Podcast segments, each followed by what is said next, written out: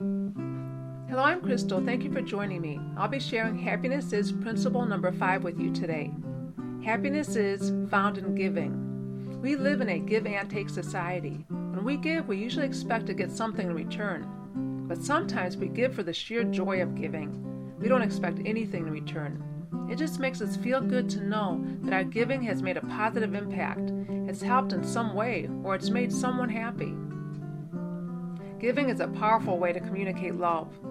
Realizing that his long hours at work were keeping him from his family, David decided to reserve time in the schedule to spend with them. Constant business meetings, phone calls, and paperwork would be replaced for a time with the joy of simply being with his family.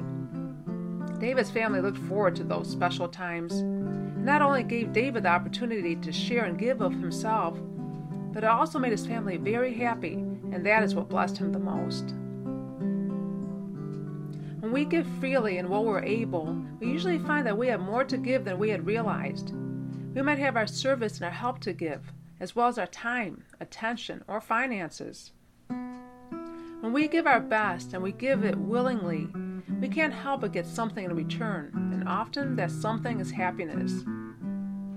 Okay, I'd like to close with a few quotes and an affirmation. Give to the world the best you have, and the best will come back to you. Madeline Bridges.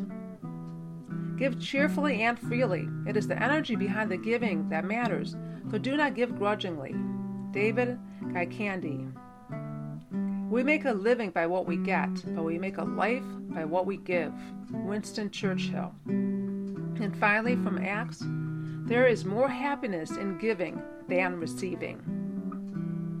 No matter how big or small my giving is, it enlarges my capacity for happiness. And that's our affirmation. No matter how big or small my giving is, it enlarges my capacity for happiness.